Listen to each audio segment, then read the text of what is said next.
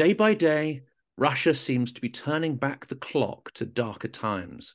Pick the worst periods of Russian history, and you will find echoes of them in the present day, whether they be the economic and mafia chaos of the 90s, the privations and exceptionalism of the Soviet period, nuclear threat of the Cold War era, or Stalin's repressions and purges.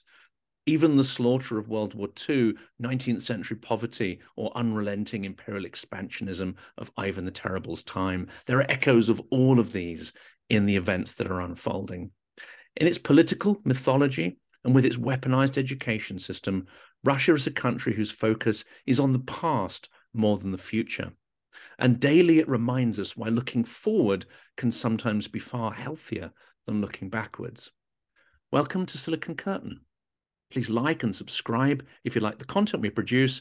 And our material is now available on popular podcast platforms such as Spotify and Apple Podcasts. Dr. Yuri Felshtinsky is a prominent author, historian, and journalist, an expert on Russia and the former Soviet Union. He has appeared in print, TV, and radio interviews worldwide and is widely known as the co author of the book Blowing Up Russia with Alexander Litvinenko, a former lieutenant colonel in the FSB who was poisoned with radioactive polonium in London in 2006. His latest book, Blowing Up Ukraine The Return of Russian Terror and the Threat of World War III, was researched before the invasion of Ukraine and is the first comprehensive investigation into the legal, lethal methods Russia has used since 1999 to take over Ukraine, culminating in the full blown, unprovoked war in 2022 and the mounting atrocities from that. More recently, has warned of the risk of a nuclear strike from the territory of Belarus. And it's this topic of strategic nuclear blackmail that we'll be discussing today. Yuri, welcome to the channel. And um, I'm delighted that you agreed to appear again. It is now the third time. So if people enjoy this, then they should definitely go back and uh, check our previous two conversations as well. Thank you. Well, it comes on an extraordinary week. I think last time we spoke was shortly after the assassination of Daria Dugina. And here, just yesterday, we have uh, Vladlen Tar- Tar- uh, Tatarsky, I think his Tatarsky. name is. Mm-hmm. Uh, and this really is a horrific echo of the 90s, isn't it? I mean, that's the period where I was studying Russian uh, in St. Petersburg. And these kind of, uh, you know, assassinations, explosions, mafia rivalry seem to happen with some regularity. And it's got a horrible echo of those times, hasn't it? Well, I have to say that Tatarsky actually is not his real name. And Vladlen, I do not know if you understand this or not. Probably you do understand. Vladlen is a name made out of Vladimir Lenin. Vlad Lenin, right? So uh, he's not a very good person, uh, to be honest. Uh, he was uh, killed, and uh, this was an act of individual terror. Uh, several other people were wounded, but he was the only person who was killed. many people are asking now the same question or questions if this is done by the Russian government, if this is done by GRU, if this is done by the FSB. Uh, we do not have all information we need, not, not yet. My intuition tells me that we are dealing with uh, we are dealing with individual terror in, in Russia. And the reason for this is the following starting 2000, uh, Putin uh, and, and the FSB with which he was working together basically destroyed any possibility for opposition, for any opposition. And uh, by now, you do not really have political parties in Russia who are opposing Putin. You do not have uh, organizations which are allowed to be in opposition to Putin, you are actually not able to walk outside your house uh, with a sign "No War." And especially, you're not allowed to do this if uh, this is more than one person. My point is that the only form of opposition now, which is left, uh, is uh, individual terror And I think that we are going to see it more and more often, both uh, in Russia and in Ukraine, because all, all other forms of opposition are actually controlled by the FSB and destroyed by the FSB, mainly on preventive level. But when we deal with very small group of individuals, like one, two, three uh, people, right, who who decided that they're, you know, they're obliged to oppose the war, and they look for the possible form of this opposition. Uh, to go outside and hold as you know slogan "No war" make no sense because they simply will put you in prison anyway, and will beat you on the way. Uh, so they probably, uh, you know, some of those people probably are thinking that it's time to decide to do something more decisive, and uh, that's why that's why I think we will see uh, more and more protests like this. And in the manner it's carried out, in the organizational requirements. If we compare this to, say, the poisoning of the Skripals, if we compare this to the assassination of Nemtsov, those two acts would have required a significant amount of planning, uh, which potentially couldn't have been done by one individual, but may have required many, many individuals. The poisoning of Navalny, I think, similarly would have required a team of people and deep preparation. Do you think this assassination this weekend is something that could have been planned by, you know, one individual or just a small number of people with relatively little investment of time and resource? Well, uh, in those cases which you mentioned, we are dealing, of course, with government, right, which was behind the the operations, right? Uh, poisoning of Skripal, poisoning of Navalny, killing of Nemtsov. Uh, this uh, this is also uh, important to understand that no one actually was ever punished for those crimes, right? In case of Nemtsov, we probably do not have people, uh, you know, named, right? In case of uh, Navalny, we know who was in, involved. In case of Skripal, we know who were involved. But uh, uh, but it's not that they were arrested and prosecuted and sentenced for crimes committed. Uh, here, of course, we have a woman uh, who was arrested and was named by the FSB as the person responsible. Uh, the uh, well, it demanded certain organization. I think this bomb should be prepared probably by somebody who knew how to do this. Uh, again, the way it was organized, I would say, was very, uh, you know, professional because again, uh, this was not a, a, dumb bomb which would explode and destroy everybody who's around. Uh, it was directed against one particular individual. Uh, you probably would have to know where that person would be a, a particular day and particular time. But since this was a kind of entertainment uh, which uh, he would provide to the crowd.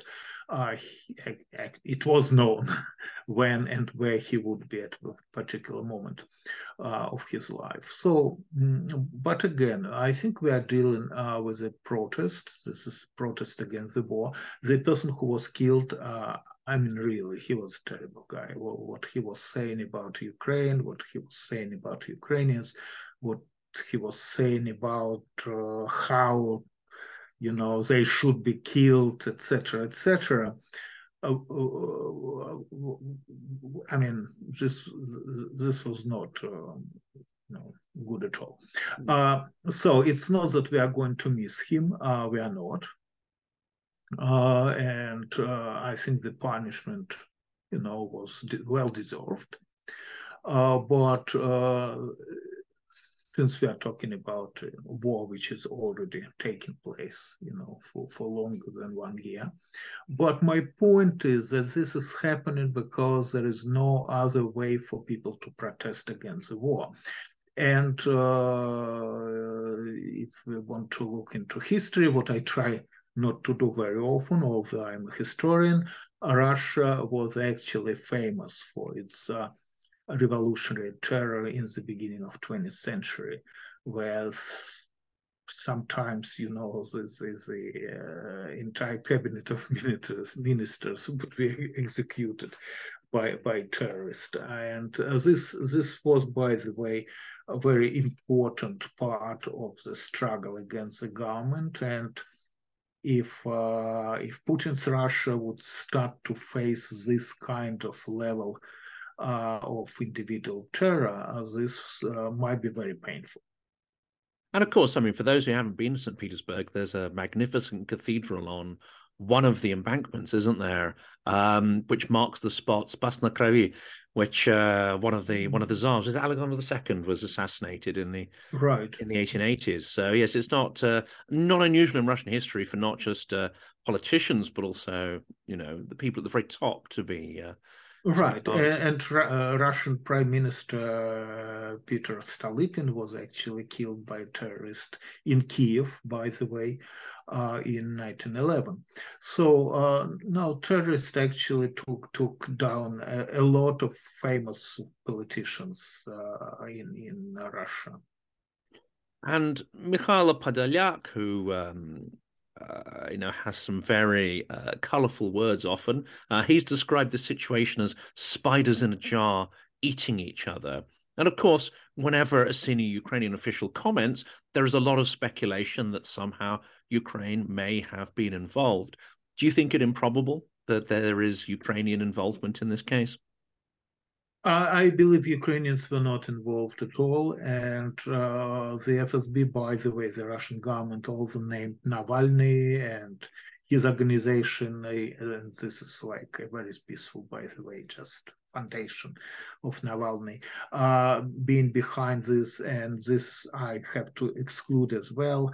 Uh, Ukrainians, it's not that Ukrainians are not capable to conduct active terrorism, uh, individual terror in Russia, they probably would be able to do to a certain degree uh, if they uh, wish to to take somebody down, but they usually do it inside Ukraine on occupied territories. There are a lot of people who collaborate with the Russian uh, occupational forces, and from time to time we hear that this or that government official who is a Russian government official uh, working in Ukraine or former Ukrainian officials who collaborate with uh, Russians, um, they, they are killed. So this is happening in Ukraine, but this is happening in Ukraine and it's much, of course, I would say easier for Ukrainians to organize it in, in, in within Ukrainian borders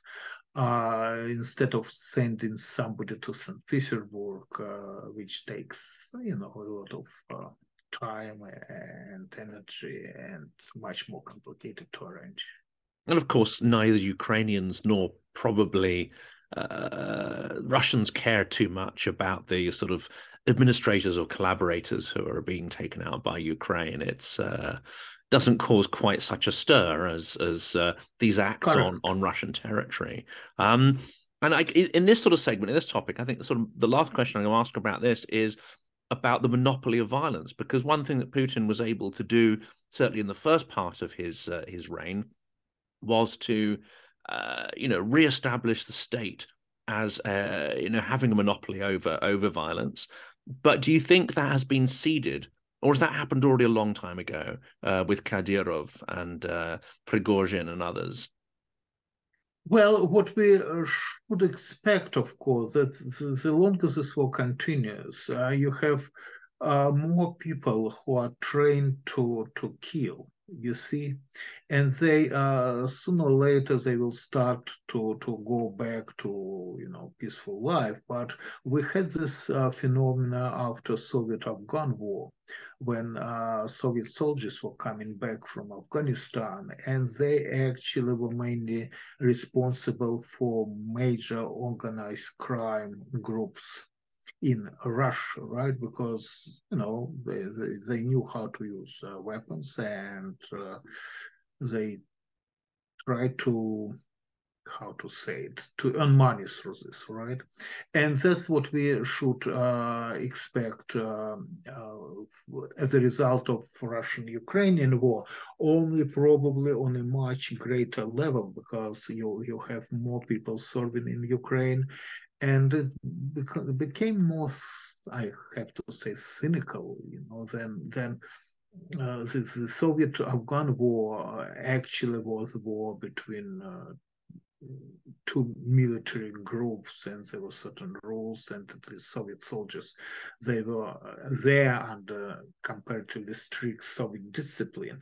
What's happening in Ukraine when Prigozhin uh, is uh, recruiting criminals from uh, Russian prisons uh, when they come back, and we we already have these cases when they come back from Ukraine and they start to kill in Russia again uh, because well they're still criminals. So um, that's that's what will backfire. Uh, but uh, Russia will feel it much later, of course.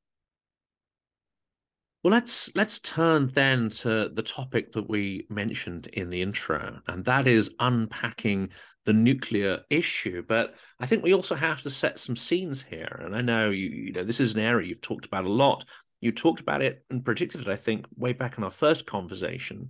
And you know, I I hoped and, and believe and believed that what you were saying was too shocking and not going to happen. But things do seem to be unfolding uh, in the way that you predicted, um, with Putin's announcement that he will potentially shift um, part of the nuclear arsenal onto the uh, territory of Belarus.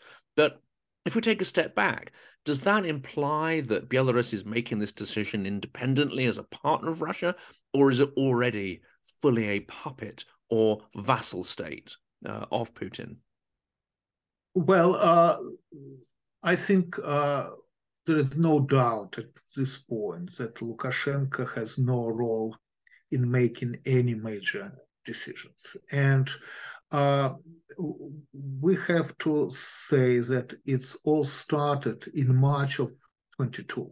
Actually, started a little bit longer than a year ago when Lukashenko withdrew Belarus from non-proliferation treaty of 1995.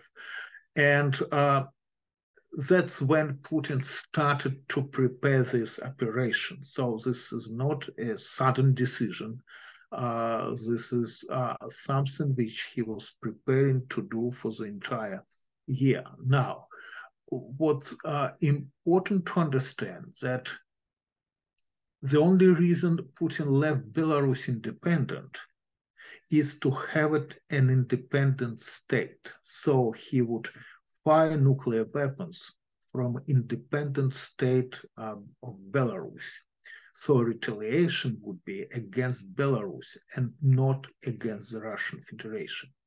As always with Putin, uh, we try to figure out if he is bluffing or not, if he is blackmailing or this is for real. And uh, I have to tell you that we had the same dilemma in February of 22 prior to his invasion of Ukraine, and some people were thinking and hoping that this is just a bluff, that he's trying to force Ukraine to do this or that, but he would never invade. Um, I was in uh, belonging to a minority, I have to say, who were claiming that Putin uh, would invade. And uh, indeed, the, the book uh, Blowing Up Ukraine, actually, the first edition of it was published in Russian and Ukrainian uh, in Ukraine in 19 uh, in 2015. So uh, the if we were talking now about bluff or blackmail, then Putin uh, would uh, transfer these nuclear weapons to Kaliningrad region because uh, from for for blackmailing or to frighten Europe, it would be uh, much better to, to position it there. Kaliningrad region is actually deep inside Western Europe, and from there it would be very easy for this uh, kind of tactical nuclear weapons, which he is planning to to move to Belarus, uh, to to get to any country, including you know Portugal and Norway and Poland and Lithuania. But instead, he is moving it to Belarus, and uh, now Lukashenko uh, already stated several times uh, that the main enemy of Belarus uh, somehow uh, are Poland and Lithuania. Uh, and and unfortunately, that's what we should expect. So my, my problem is that if there are any red lines, and recently after war started uh, against Ukraine, uh, we uh, mentioned them very often. What would be the red line which should not be crossed? The statement about positioning nuclear weapons in Belarus uh, is this red line which is already crossed. Uh, we should not wait for that moment when uh, weapons are delivered to Belarus, because from that moment, it would be a matter of hours before uh, nuclear strike could be launched. And uh, we know from Lukashenko, again, we know from Lukashenko, it's not that, you know, we are predicting uh, or trying to imagine things. We know that from Lukashenko that uh, Belarusian planes were sent to Moscow some time ago to be modernized so they would be able to fire uh, missiles with nuclear uh, uh, heads because not not any plane could fire those missiles. Uh, Putin mentioned 1st of July as very strange date. He mentioned 1st of July as a day by which they should prepare kind of uh, holding places for for nuclear weapons. Uh, what's what is slightly puzzling because you do not really need anything special for those uh, nuclear weapons because it's this this is uh, standard equipment for Iskanders, which do not need any special, uh, you know, housing, and the same may be said about uh, missiles uh, for, for Belarusian planes. So uh, I, my, my, point is that uh, we sh probably should ignore first of July and think that we could sleep quietly until first of July, and nothing would happen. And my, but and my point is again that the transfer itself might be done very quickly. Uh, and if this happens, this might be too late to, to, to react. And what, I mean, if we park the absolute sort of horror and incredulity for a moment, what tactically or strategically does Putin think this move would have does he want direct confrontation with NATO, or does he think this would shock the world into giving him concessions and coming to the peace talks? What what is what's the outcome he would anticipate from such a move? But here's the point precisely. If he would want to have open confrontation with NATO, he would already have it. Uh, he does not want to have it. And his idea is that if the strike uh, is made out of Belarus, then of course retaliation would be against Belarus, not against the Russian Federation. And he's correct thinking this. I'm sure that that's precisely how this would happen. Uh, in addition, I have to say that Belarus is compared, comparatively small state. It positioned deeply into inside Europe and the retaliation probably would not be a nuclear retaliation because the, you know in Europe we have responsible politicians and military leaders and they probably would be uh, you know not willing to risk uh, radiation going uh, you know, outside uh, borders of, uh, of Belarus. So the retaliation probably would be conventional uh, it's it's very it's actually criminal for Lukashenko to agree to this plan because he has to understand that if Belarus would strike against Poland or Lithuania or both, then Belarus might be really destroyed entirely by a conventional retaliation of NATO. And somehow he he he is okay with this. And uh, I'm slightly puzzled by the absence of reaction, any reaction uh, from Belarus, because again, everybody there, like state TV, state channels of uh, Belarusian TV, they discuss with smiles how they will destroy Poland and Lithuania with nuclear strikes. That's fine, but no one is asking question well aren't they going to retaliate? Is nato going to to retaliate? And no one is worried somehow uh, about retaliation. What i think is uh, very much uh, irresponsible you know unresponsible. And, and of course uh, the, the propagandists i mean already a lot of the original propagandists fled, didn't they, uh, during the the uprising against Lukashenko? So Moscow had to reimpose a kind of uh, propagandistic order, and, and and people were shipped in from Moscow, I believe. Right, precisely. But my point is that it's understandable that Putin doesn't care about Belarus and Putin doesn't care about Belarusian people.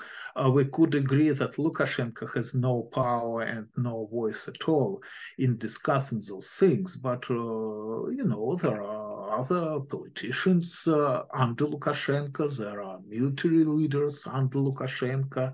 Uh, you know, there are normal people who are living there under Lukashenko, and, and it doesn't. It's even if they are not opposing Lukashenko, uh, they still should think about possible retaliation uh, in, in case uh, Belarus would attack uh, Lithuania and, and Poland. But, but Putin's idea, believe it or not, is very primitive. He, he thinks that if, if Poland and Lithuania are attacked with nuclear weapons, it's actually this would prevent military assistance to Ukraine because it would not be possible to, you know, to to ship to ship weapons to Ukraine through Poland because mainly now it goes through Poland, of course. Uh, if you if you take uh, Poland uh, out of this uh, picture, then then the only way to assist uh, Ukraine would be through Romania and Moldova, and this is much more complicated. Uh, I, I guess my point is that there are some cases in history when political leaders are so blind with the uh, absolutely crazy idea of destroying an opponent. And in case of Hitler, for example, this were, of course, Jews who he was trying to to kill, to eliminate, then then in the end it's it damages them. So so uh, in case of Jews and Hitler, uh, he actually spent so much. Uh, you know, resources of German Reich dealing with uh, Jews that uh, this was uh, this led actually to weakening his military abilities. Uh, that's what Putin is doing now with uh, with Ukraine, and because of war in Ukraine, uh, he's so much into this idea of taking control of Ukraine that he basically doesn't understand that if he isolates Russia entirely from Europe. And that's precisely what's going to happen uh, if uh, Belarus uh, would be involved in nuclear strike against Poland and Lithuania, right? So then Belarus, of course, would be entirely destroyed, and Russia would be entirely isolated from Europe for, for the next, I don't know, 100 years, 200 years. And then the only partner and friend and neighbor with whom Russia would talk uh, might be only China. And then the Russian state uh, in, in, during the next decades would be, uh, you know, taken by China because it, China is much bigger, much stronger, and as everybody knows, the Asian part of the Russian Federation is uh, is like a desert. It's completely, I mean, it's empty. So people do not really live there.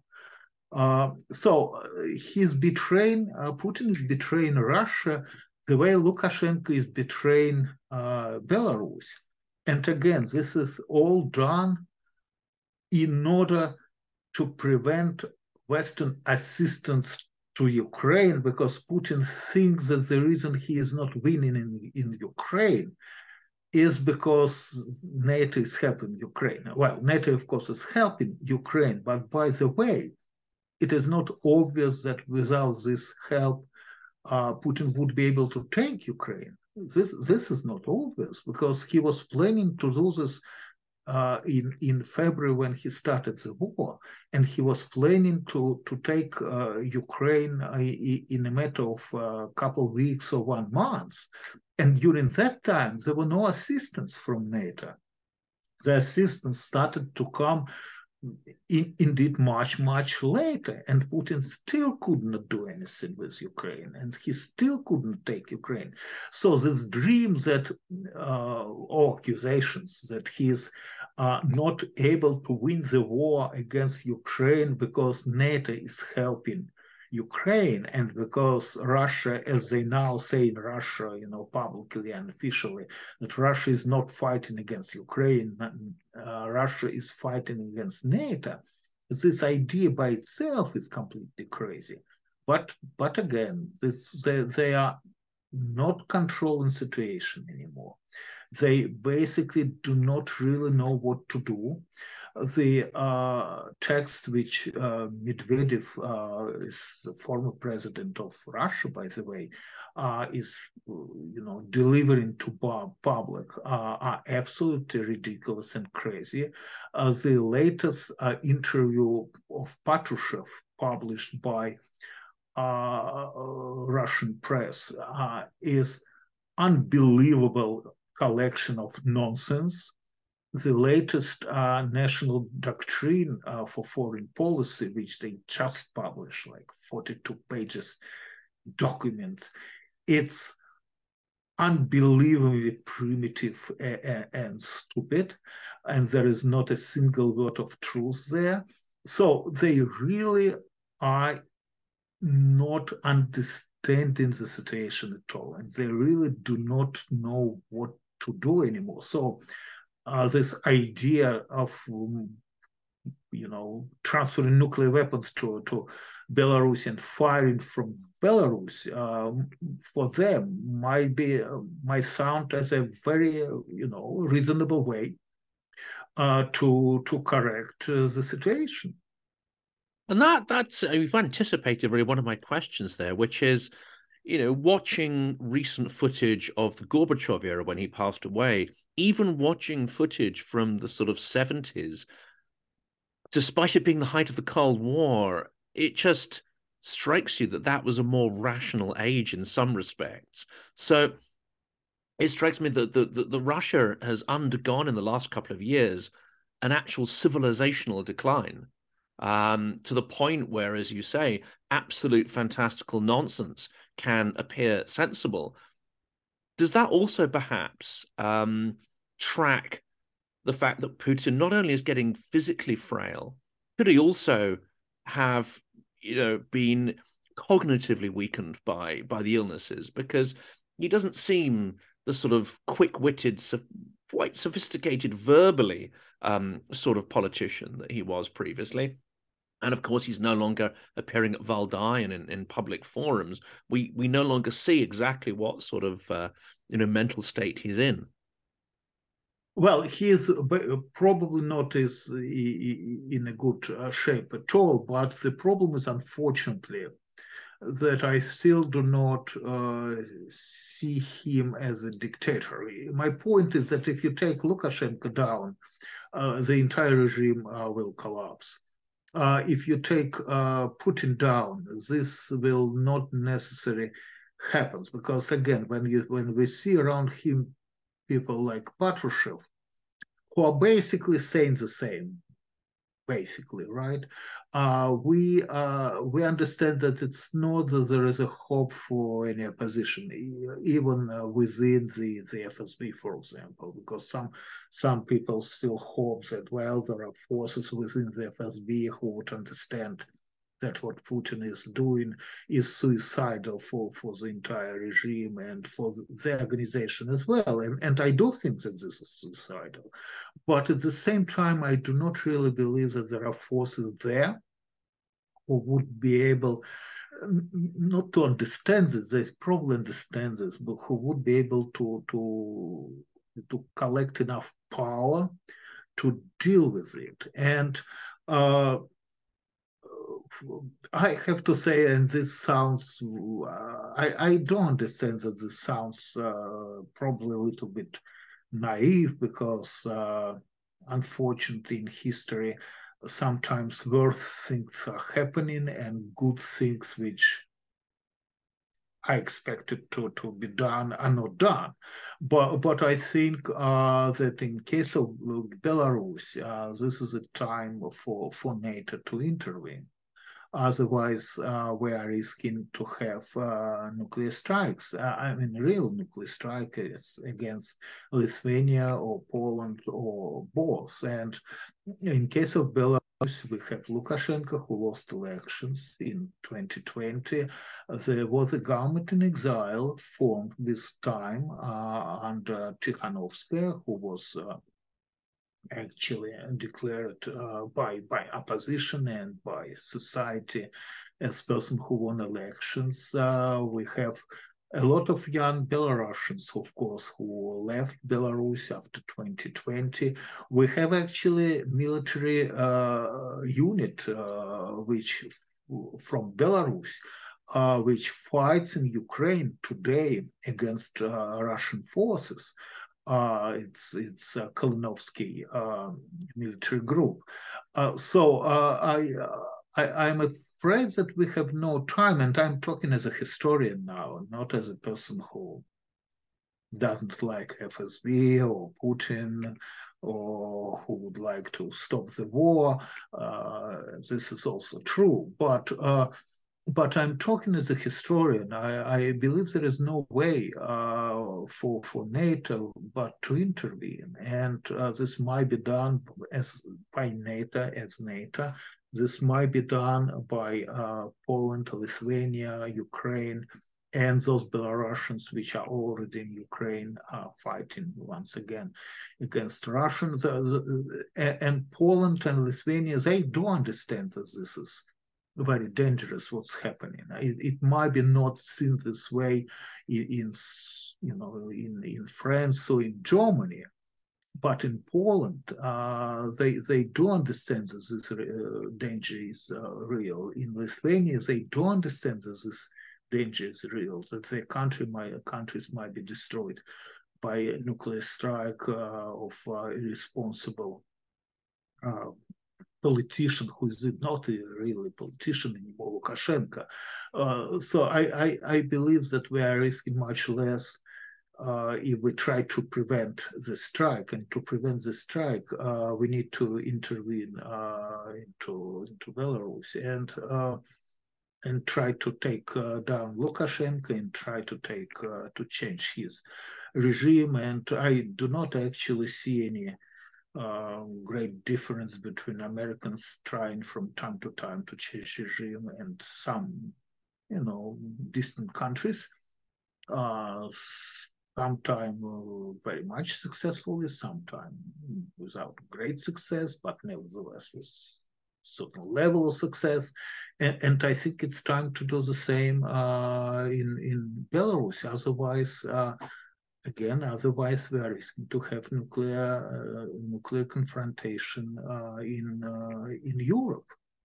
So that's that's what that's what I would do if this would depend on me. And basically, I would, you know, again try to deal with this problem preventively. I do not think, by the way, uh, that from military point of view, the uh, you know the invasion into Belarus might be difficult operation. I do not think so. It's very questionable if uh, Belarusians would defend uh, Lukashenko. It's very questionable. I am talking about Belarusian army. It's very questionable if they would uh, support Russian troops. There are Russian troops there, but as we know now, Russian troops are not really doing great, and they were concentrated recently in Belarus in order to try to take Kiev for the second time. And it seems to be that they're not ready to do this because uh, this, you know, planned operation never happened. So I um, I do not really believe that you are going to have major military confrontation because of uh, this attempt to to change a regime in in Belarus. But this definitely definitely would guarantee us that we will avoid nuclear catastrophe. I mean, there's there's there's all sorts of unforeseen consequences, aren't there? And the last year has taught us that Putin, who was a great opportunist, uh, a great opportunist, and and extremely lucky in many of the adventures he embarked upon uh, in the the you know Crimea and so on. Uh, he actually came away um, victorious in, in in many of them. But the last year has shown that to an extent his judgment and luck has run out. Um, he said that NATO was a threat, and yet he's managed to double the uh, borders of NATO. He uh, said that Western Europe, uh, you know, militarily was a huge threat to Russia, when in fact its military had been run down to a near inoperable level. Uh, as many of the uh, sort of military experts I've spoken to have talked about. And of course, now you're seeing Europe rapidly rearming. You're seeing Ukraine and Poland potentially going to be the largest, new, um, largest conventional powers in Europe. And and of course, uh, Putin talked about demilitarizing Ukraine, and yet has managed to donate thousands of vehicles and uh, pieces of ammunition to the Ukrainian army. You know, the biggest benefactor um, to Ukraine's military force is actually the uh, equipment that Russia abandoned. So he seems to have sort of lost his power of judgment, and every action he takes seems to turn into a, in, into the opposite of what he intended. Um, could it be the same in Belarus? Could you see the Belarus army perhaps revolting to prevent nuclear weapons being placed on their territory? Um, or could you see Ukraine perhaps working with the Belarus military to to do that coup that you you, you talk about there? Because I fear that the uh, that the US is is still reluctant to get involved. They're still perhaps not supplying Ukraine to win, but merely to survive still. I, I, don't know what your sense of the sort of Pandora's box that could be unleashed by by Putin's inept strategies.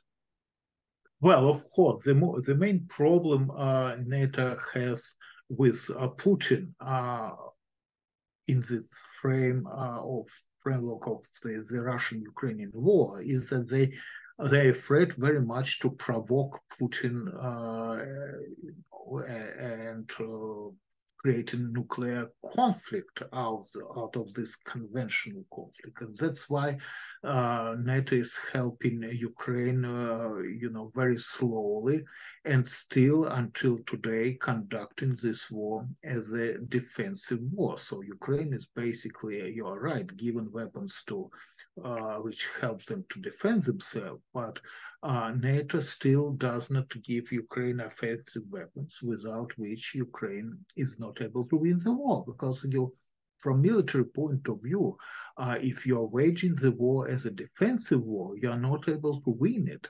Uh, and for example, uh, with the weapons which uh, Ukraine is receiving from from their Western partners. Uh, they are not allowed to strike against Russian territory or Belarusian territory. So this uh, leads from you know, to a ridiculous situation when Ukrainians are doing quite well when they're fighting against Russians, but they're not able to win this war because they even are not able to push Russians from occupied territories, right? Because Russia is regrouping in Belarus and in Russia and then sending their troops well, well again to, back to to Ukraine. So uh, again, this is slowly changing. I have to say, Ukraine is getting more weapons and better weapons, but the problem now is time, and uh, I'm afraid that we do not have uh, a luxury of conducting this war for another year. In other words, uh, if if we would know that this year would continue the way it was continued during the entire previous uh, 12 months period, uh, we would say that, well, sorry for the Ukraine, but at least this is not spreading further. Uh, this is staying within Russian, Belarusian, Ukrainian borders. I do not think that's what we are going to have for a very long time, uh, mainly because this uh, delivery of nuclear weapons to Belarus. And I and I tell you what what Putin would do. He's now saying, of course, that this is these are Russians who are uh, controlling these nuclear weapons. Now he's saying this because if he uh, if he says otherwise, if he is just giving these nuclear weapons to uh, to Belarusians, then he would be uh, breaking the uh, his signature on 1995 non-proliferation a treaty. Uh, this also might mean that in the future he could transfer nuclear weapons, who knows, to Iran, for example. But this is this might be in the future. So he's saying that well, we are just positioning nuclear weapons in Belarus, but we are going to be in control. I will tell you what's going to happen next. At one uh, particular day, he would inform the world that uh, you know Ukrainians uh, sabotaged uh, or took control of nuclear weapons and fired from those nuclear weapons, pretending that they are uh, Russians uh, to to provoke a conflict between Russia and uh, NATO. So they would never accept the blame for for the strike. That's what's going to happen next. So again, I I would uh, I would say that this is extremely dangerous to allow Putin to move nuclear weapons to, to, to Belarus. I do not know if there are any uh, you know, negotiations or discussions uh, now are happening behind the scene.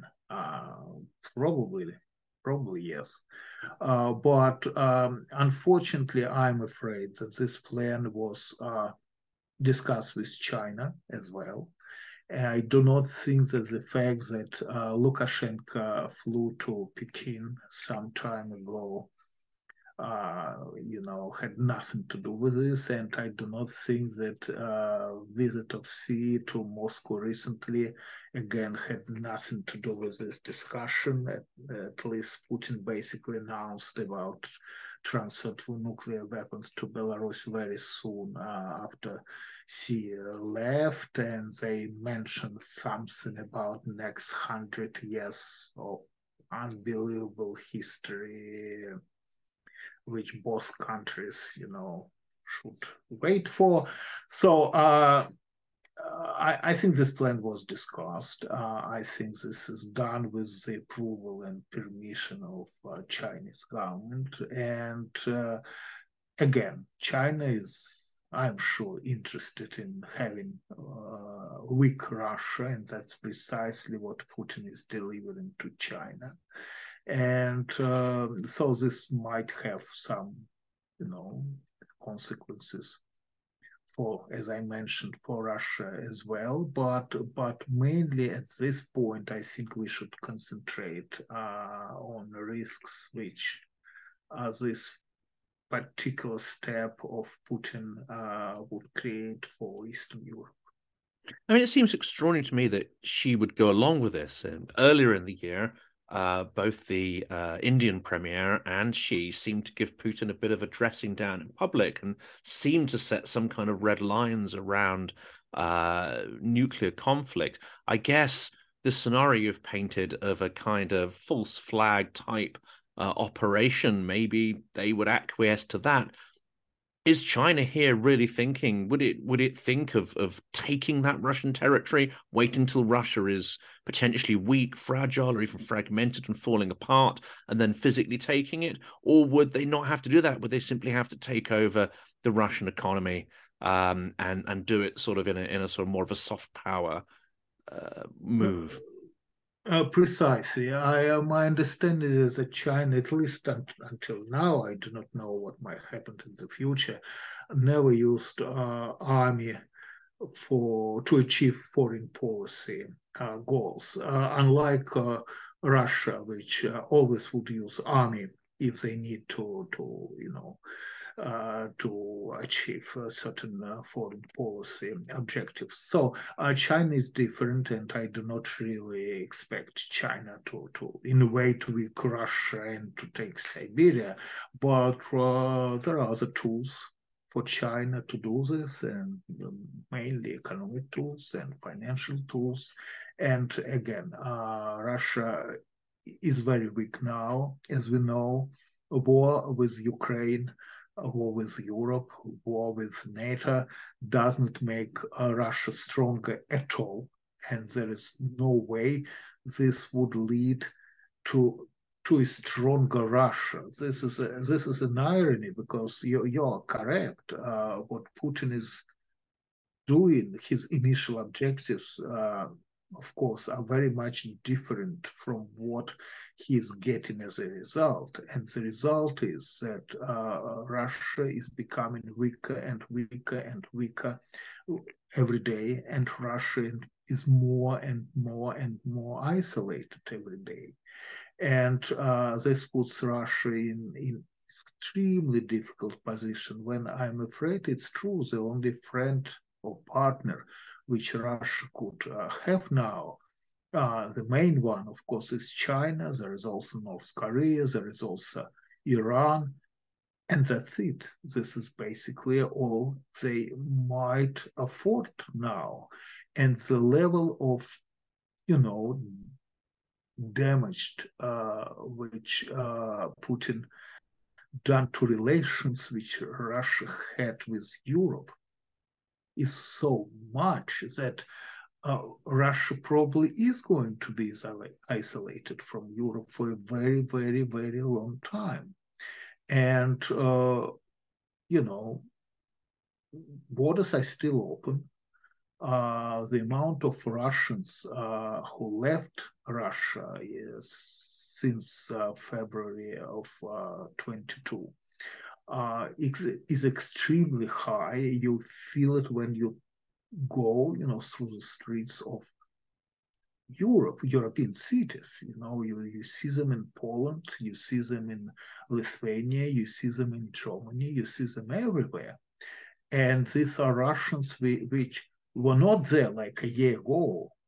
Uh, and this is a completely new phenomena. And uh, trust me, when we talk about immigration like this, this is uh, how to say the the the best level of Russians. These are people who are more educated. These are people who, uh, you know, manage to earn some money, so they are able to emigrate. And, and those people are lost for Russia forever. So again, the damage which is done by Putin uh, is extraordinary. And uh, the same probably now relates to Belarus, and I'm waiting with certain interest, also in the interest is the wrong word probably now, but as a historian, uh, whether some forces will rise in Belarus and will try to take Lukashenko down because what he's doing is suicidal for uh, Belarus as, a nation and uh, it's it's uh, it's surreal. What's happening now is surreal. And of course, I mean, Putin probably has partially some awareness of the damage he's doing, despite the fact he's on this suicidal trajectory. He must realize that he has weakened the Russian military, the state, the finances, even though he doesn't care about these things, he must have some awareness of this going on. So he knows that this is not working. We know it's not working. We know it's absolutely insane. And of course, there was a recording uh, made available last week between Yosif Prigozhin and Farhad Ahmedov. Um, one a music producer, uh, and the other one a former billionaire. Um, and this fascinating half hour conversation was recorded. Uh, lots of sort of expletives in there. They also uh, describe Putin, I think, as toxic and a toxic dwarf. I think is one of the one of the phrases from that. But these are two people in public who support the regime, who support the uh, the military operation.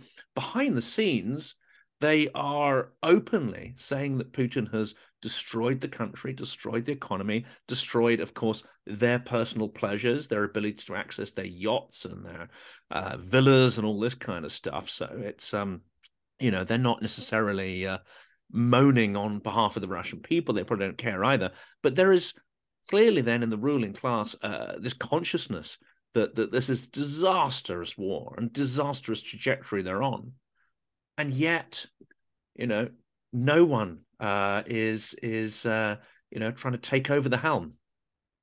Well, but here's the problem: they're rich. This is true, but they're not part of the ruling class. That's the problem. The problem is that the only ruling class in Russia now is Putin and the FSB. And this is the only institution which rules country. And there is there are no other groups, no other organizations, nothing else. Oh, this is a problem. So those people, uh, and this was, you know, I was listening this in Russian, and the, the language which they were using was very, uh, how to say, unusual. You do not usually see uh, use those words. Let's put it this way: you usually do not use words which they used when they were describing situation and and Putin as well. Uh, so, but but the problem is that they understand that there is nothing what they can do and it's true and it's true. We we think that those uh, rich Russians uh, who are either living abroad or or in Russia that they have uh, influence over Putin. They do not. He has influence still because he could take all of their money. He could, you know, take it little by little, what he probably does. Uh, but but they do not any, any they do not have any influence. And Putin I'm not sure that he actually understands that his, his this battle is lost. Uh, I think he's in denial. I think Patrushev is in denial. I think Medvedev is in denial. I think Lavrov is in denial. They really do not understand. They do not understand what went wrong, and and I will I would tell actually what went wrong. What went wrong is that uh, Zelensky refused to capitulate in day number one. That's what went wrong because the whole idea was that the entire world, not just Zelensky, that everybody would capitulate because everybody would be afraid of war or nuclear war or Russia using nuclear weapons or Russia turning off a pipeline with gas to Germany. Uh, they basically were not, not planning to have a war. They were planning to accept capitulation from one country after another country. And this brilliant quote unquote plan was ruined by Zelensky and Ukrainian people who, who, who decided basically that there is no way they're going to, to surrender to to Russia. And then uh, and then you have country after country like Poland first, Lithuania second, etc., who were under Russian occupation, who knew quite well what does it mean to be under Russian occupation again, and who basically said to everybody, including partners in NATO, that never again, that it's never again that they would allow Russia to, to control Eastern Europe. And I, I think that's how it's all started. So, you know, after one year, this war, I would say, moved through three stages. And while we might be now at the fourth stage, the, the nuclear stage, and this probably is the last one, uh, when in the beginning, everybody wanted to stop this war and was ready to stop this war through Ukrainian capitulation. This did not happen. And then you had people like Macron trying to end this war through partial capitulation and partial surrender of territories to, to Putin. And this, of course, did not work well. It did not work because Ukrainians uh, didn't want to, to surrender their territories, but it also did not work because Putin wanted the entire Ukraine. Uh, so then we, we came to the third phase, and the day when this phase started was when France and Germany and Americans finally decided to supply tanks to, to Ukrainian army. Again, it, tanks probably are not there yet, but the moment when uh, you know, the, the entire NATO structure realizes that the only way to stop this war, because again, everybody wants to stop this war. That this is true. That the only way to stop this war is through the defeat of Russian uh, Federation. I think this moment happened when, you know, France and uh, Germany and Americans uh, gave permission to to supply tanks. And, uh, and now I'm afraid we are at the fourth level of this war when we have to deal uh, with this uh, extremely risky situation of uh, you know of uh, moving uh, Russian nuclear weapons to to Belarus. And and I think this is the last stage of this war. And I think we if we do what we have to do, what's correct thing to do, we, we could end this war very quickly as well. Not only we would liberate from the Belarus, what is important because of strategic uh, territory which Belarus, you know, has, right? Because it allows Russia to to has borders uh, with uh, Eastern Europe and it allows Russia to use this territory for new advances against Ukraine and for possible advances against Eastern Europe. Uh, so not only we uh, return Belarus to, to the family of uh, you know European states, uh, but we also actually win the war. Uh, against uh, this, you know, Ukrainian war against Russian occupation, because from military point of view, it doesn't make any sense to wage this war.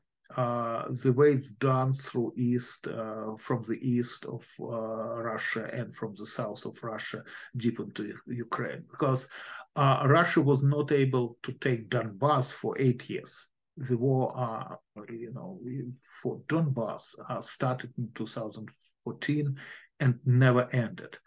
Uh, we have now uh, uh, fighting uh, against Ukrainian and Russian troops on the south and on the east, which is very similar to uh, you know, first war uh, battles which uh, Germans conducted against French army and French against Germans. Basically, it's a positional war where you could not actually gain any victories. And uh, to have this war without ability for Putin to strike against Kiev, again, make no sense. So if we take Belarus uh, from Putin, then we are winning the war and this is the, the, the, quickest way to do it, the easiest way to do it, and uh, the the you know this might be done with much less blood than any other options. And yes, maybe Kaliningrad needs to be reabsorbed as well and take that last little sort of defensive chunk out of Europe as well, well. Well, that's that's actually what I usually uh, tell when uh, people discuss the borders of the new Russia, and I think that uh, no one is going to take any territories from Russia. No one needs it.